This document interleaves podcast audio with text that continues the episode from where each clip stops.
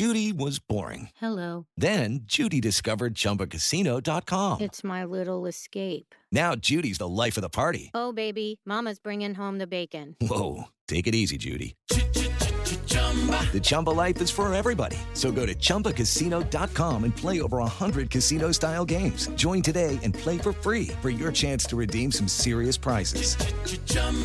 ChumbaCasino.com. No purchase necessary. Void where prohibited by law. 18 plus terms and conditions apply. See website for details. The Biden administration has made electric vehicles a top priority. The administration wants half of all new vehicles sold to be electric by 2030. Some states like California are setting bolder targets, while some other states appear to be moving in the opposite direction. Last month, a bill was introduced in North Carolina that can only be described as, well, the most anti electric car bill to date. Yeah, it's a pretty wild bill. I, would be looking at it if you read it, it almost you'd think it was fiction or something at first. That's Ryan Cornell. He's at Arizona State University's School of Sustainability. He's got a really cool title, Senior Global Future Scientist. Here's what he has to say about the North Carolina bill. One thing it would do is it would make it so that if you're shopping at some place, you're going to a restaurant, and they provided chargers out front for people to plug in at, it would need to show up on the receipt somewhere. Exactly your you know estimated how much that cost was to you the consumer from that you know charger that was out front. It also eh, would have it so that if you provide chargers you also need to provide gas stations which seems pretty much you know something that's not feasible i, I don't know of any restaurants that would want to put in you know a gas station out in front of it electric vehicles are almost, almost mainstream. As battery technology advances and gets cheaper and the price of gas goes up, whew, the impediments like range anxiety and cost are beginning to disappear. Ryan argues that it makes more sense to own an electric vehicle now than ever before. There are so many advantages to an electric vehicle it's easier. You don't have to go to a gas station once a week. It's you start with a full charge. Uh, a lot of the impediments that prevented people from wanting to get an electric vehicle years ago are no longer there.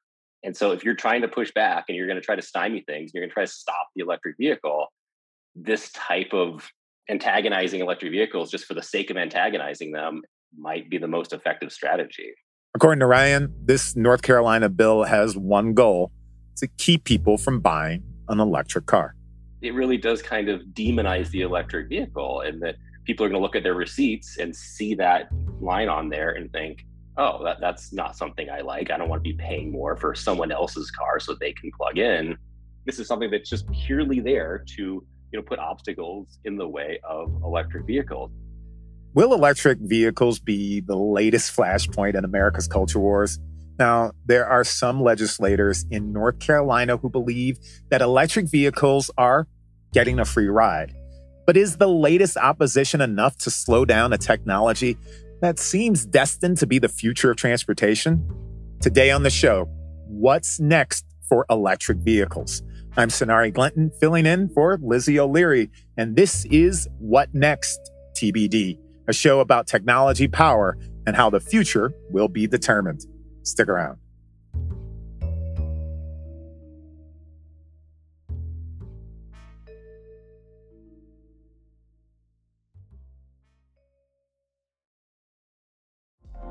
Apple Card is the perfect cashback rewards credit card. You earn up to 3% daily cash on every purchase every day.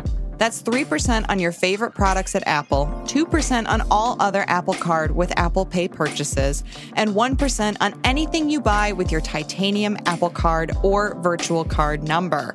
Visit apple.co slash card calculator to see how much you can earn. Apple Card issued by Goldman Sachs Bank, USA, Salt Lake City branch. Subject to credit approval. Terms apply.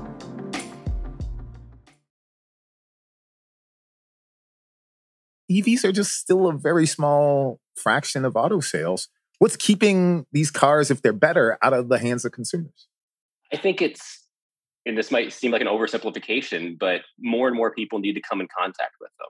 you see these pockets of people and i mean it's probably a bad term to use in the midst of a pandemic but there's a real like viral effect to electric vehicles you see areas with electric vehicles and you see more and more of them the vast majority of people i know own electric vehicles and i don't think that's anything extremely odd or unique about us other than the fact that a few of us got electric cars and a few others got them and got them and once you drive in the car and you start to see some of those advantages the average cost of an EV is pretty similar to what the average cost of a car is today.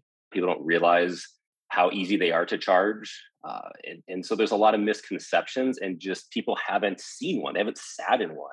And I think that when more and more people do that, that's when I think it's going to kind of just continue to escalate in terms of the number of EVs you see on the road. I live in Los Angeles and I saw the gas here. There, there was a gas station where gas is $8. That is a lot of money. How much of a driver of new EVs do you think that is?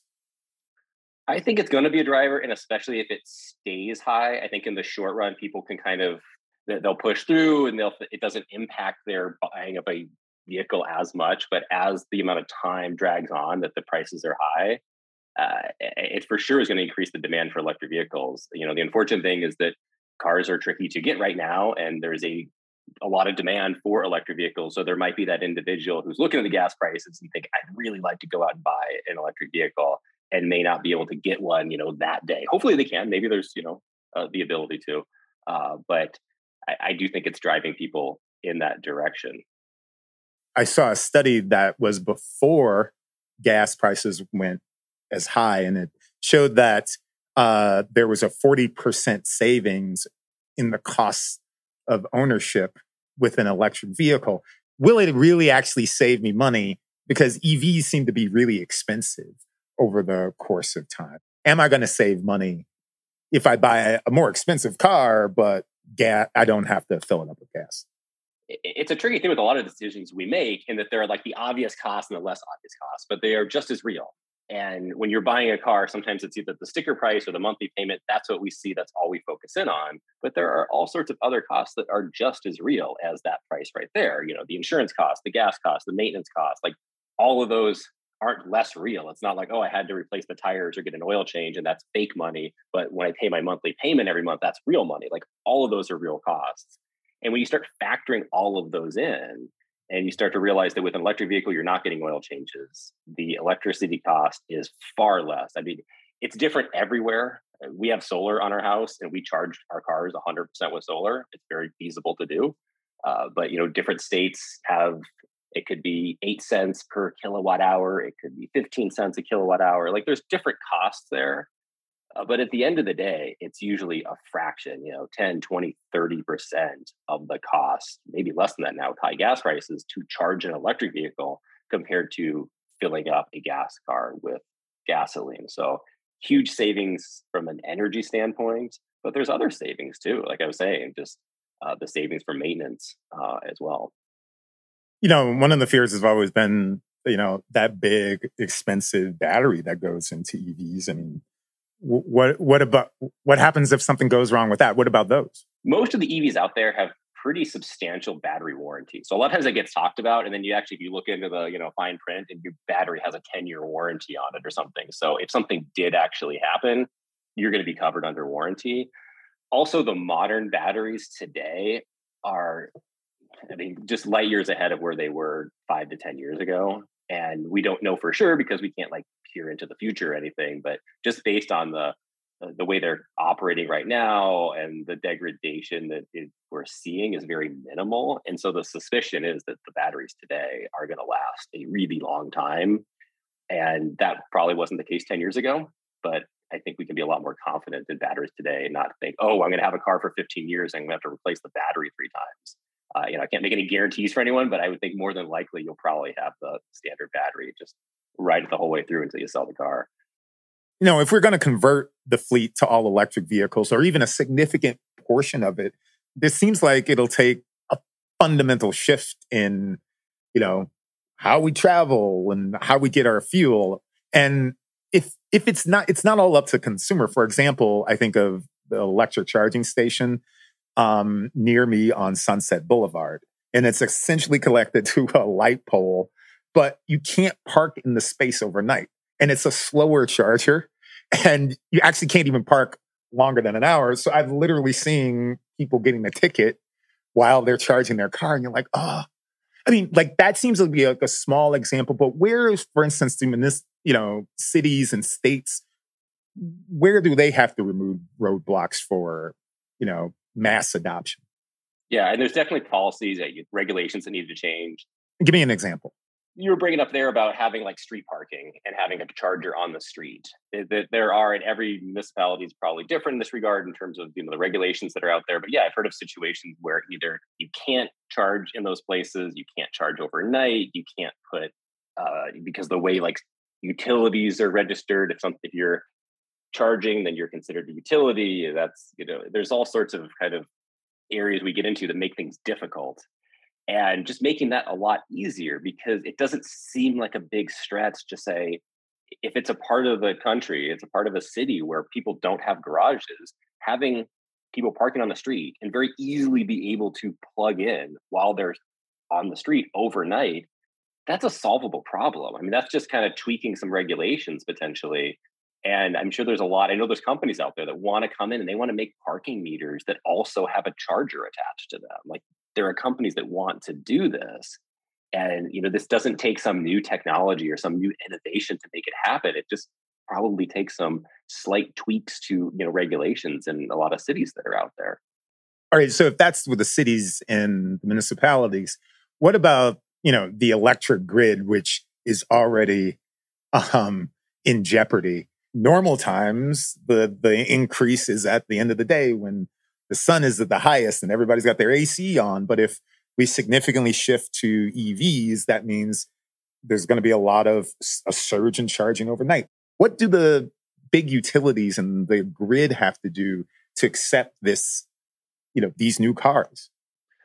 In some ways, what you mentioned, you know, EVs are kind of a benefit. One of the nice things about an electric vehicle is you can pretty much charge any time of the day, uh, based on wherever you are with the car. And most people will probably want to charge at night, which is when the grid is least taxed. That's usually when you know we've got the that downslope there, and so it, you can kind of balance things out a little bit. And in many places, that's that's the optimum time. If you were going to add a lot more to the you know the grid there, that it could handle it.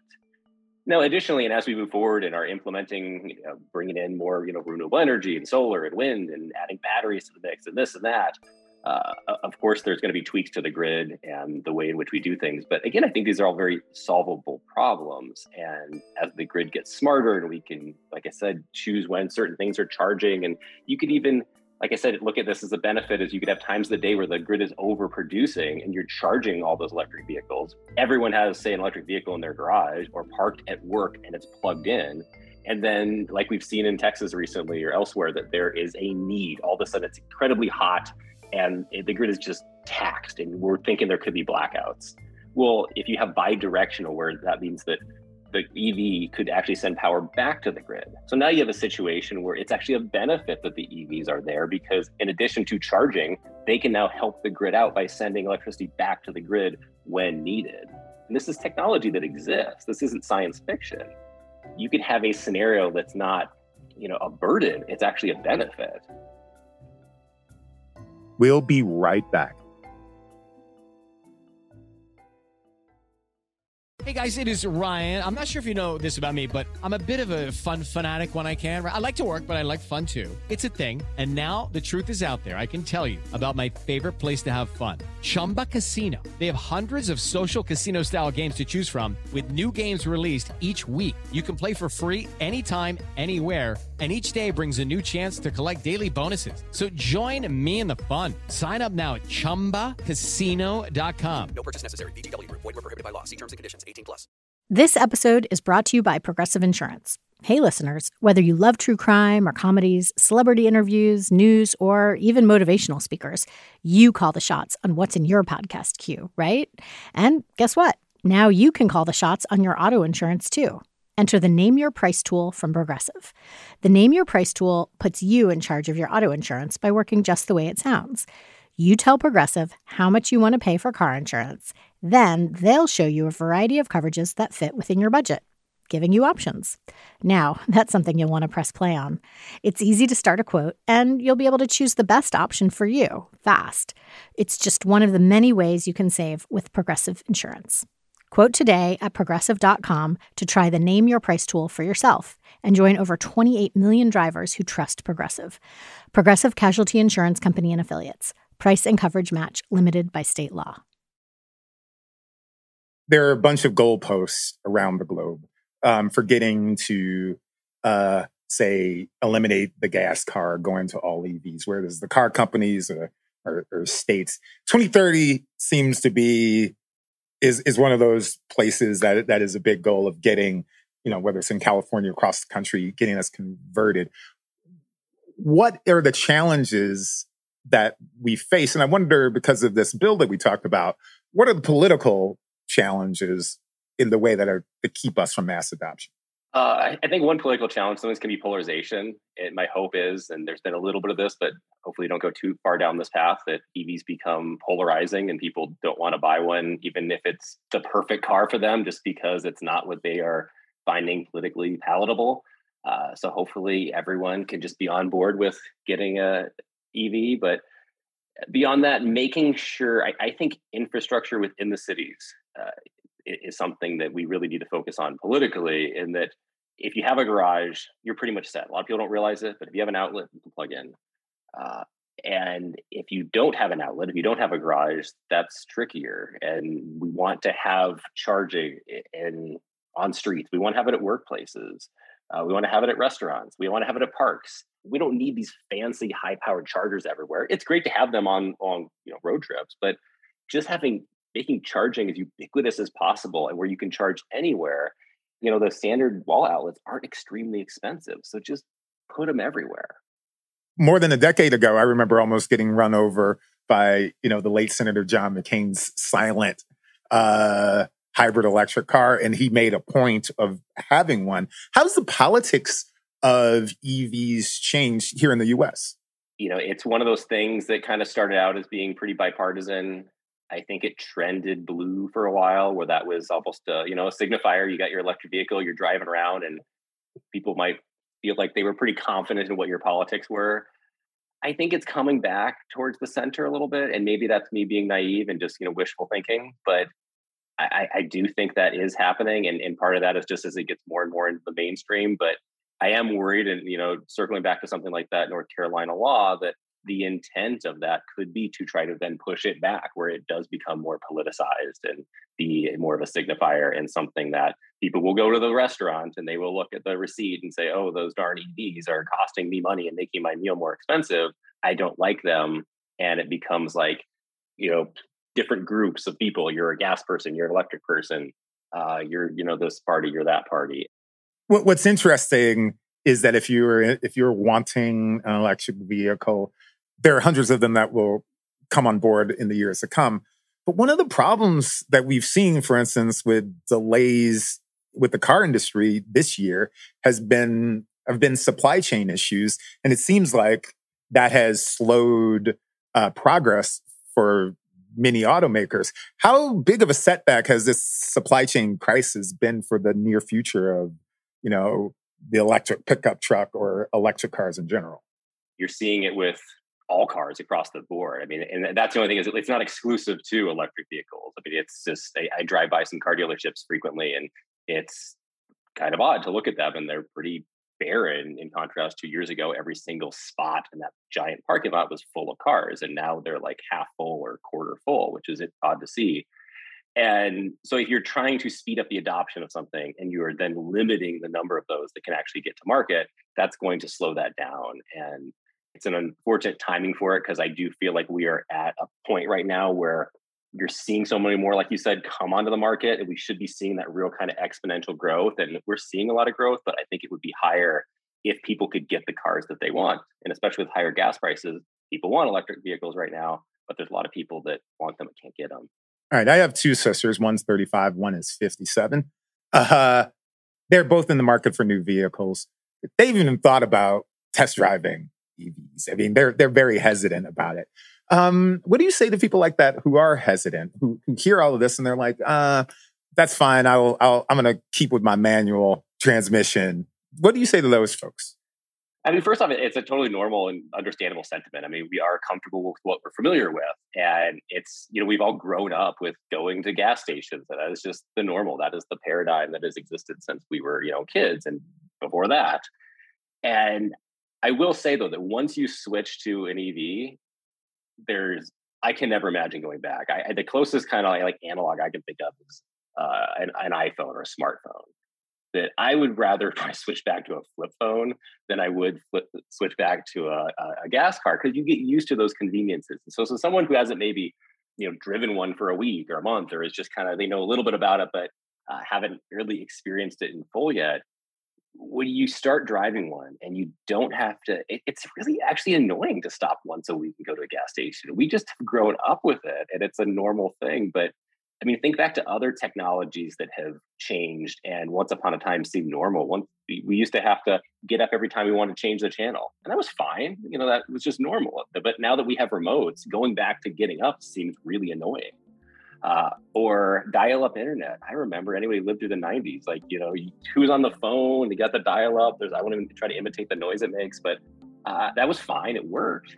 I've usually used the example of like a TV. If someone said there's a new TV coming out, but an iPhone works perfectly too, and you're like, it works really well, it's a good deal, but you got to once a week bring it to someplace, fill it up with this kind of nasty fluid, and then bring it home. You'd be like, you're crazy. I'm not going to do that. And the reason is that we are used to plugging it in, and it's normal for cars because we're used to doing the opposite. And as soon as you flip that, going back seems crazy. Thanks for taking the time to talk to me today, Ryan. Hey, it was great talking to you. That's it for the show today.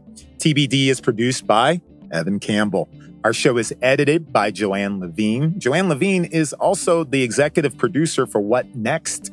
Alicia Montgomery is vice president of audio for Slate. TBD is part of the larger What Next family. TBD is also part of Future Tense, a partnership of Slate, Arizona State University, and New America. I'm Sonari Glinton. Thanks for listening.